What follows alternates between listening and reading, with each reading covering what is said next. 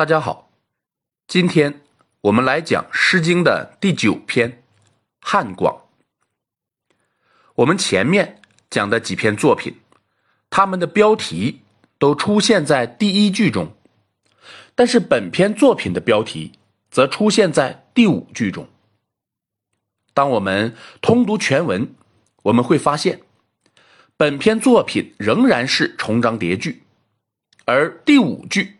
至第八句，则重复了三遍。对比我们平时所唱的流行歌曲，这四句话应该是本首歌的高潮部分。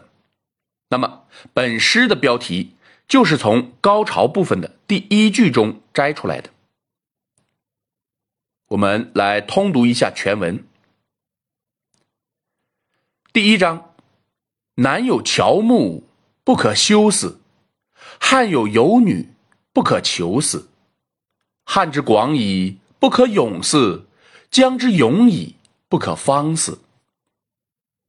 第二章：乔乔错薪，言一其楚；之子于归，言莫其马。汉之广矣，不可泳思；江之永矣，不可方思。第三章：乔乔错薪。言一其楼，之子于归，言莫其居。汉之广矣，不可泳思；江之永矣，不可方思。这是一首为什么而创作的诗歌呢？它的主人公是什么身份呢？为了解决以上两个问题，我们还是要将作品重新构建一下，因为每一章的后四句。都是重复的，我们先不去管它，先将每一章的前四句结合在一起看。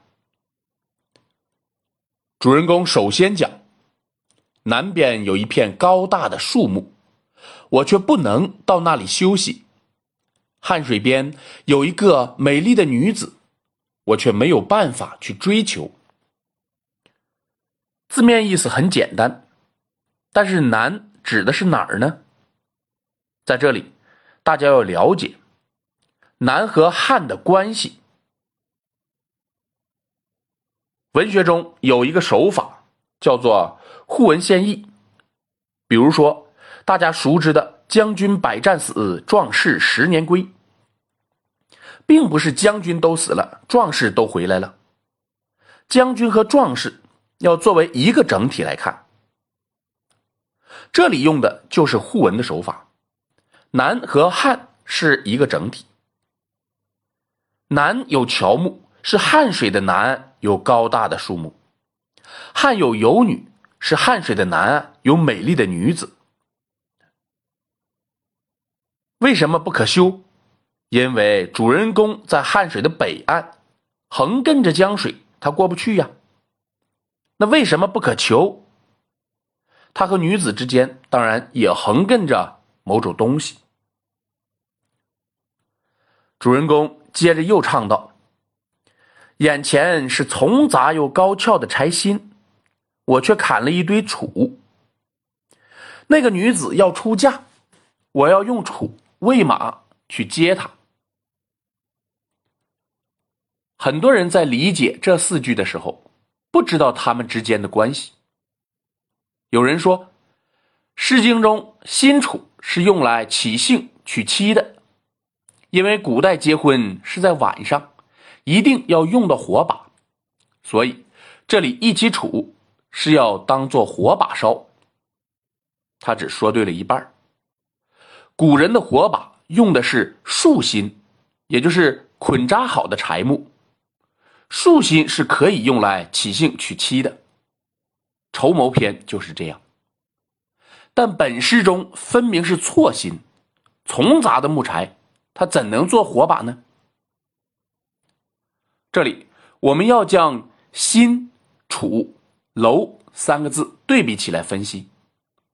“新”是用来烧火的，有木芯，就是树枝树干；有草芯，啊，就是草的茎叶。“楚”是木还是草？这里有争议，因为有的是木，有的是草。这个楚可以不是一种植物，但是蒌蒌蒿，哎，这里边很明确，它就是草。反过来推，这里的楚自然也是草，而这两类植物都可以作为马的食料。主人公在第二章说：“眼前分明有杂乱高大的柴薪，我却割那不是上等柴薪的楚，为什么呢？因为他正幻想着那个女子嫁给自己，自己正准备秣马迎娶呢。”哎，在第三章，主人公又接着唱：“眼前的柴薪是密又高，哎，我想过去割蒌蒿。那个女子要出嫁，我要喂马去接她。打柴而起了相思，相思而打错了柴。这个爱情的刻画呀，是非常形象的。”我们再来看每一章的后半部分，它们完全相同，就如同副歌一样，既让歌曲回环往复，又强化了故事的结局。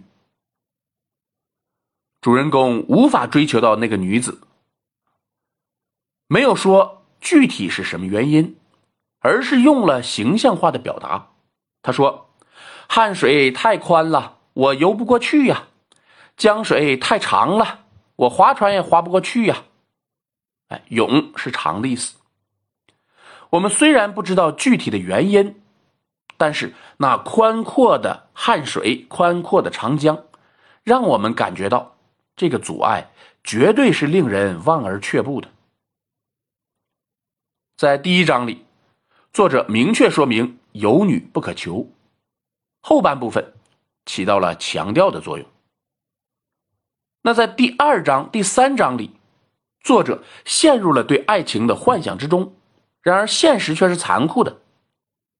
后半部分起到的就是转折的作用。另外，汉水与江水的悠长，将主人公绵绵不绝的情思形象化了，所以这篇作品的文学价值也是极高的。然而，这里面还有一个问题。汉水很宽，游不过去，这很正常，没有问题，这是个因果关系。江水很长，划船也过不去，在逻辑上不通啊。你江水再长，一万公里，它只有一巴掌那么宽，那有什么过不去的呢？这该怎么理解呢？其实还是前面的这个互文的问题。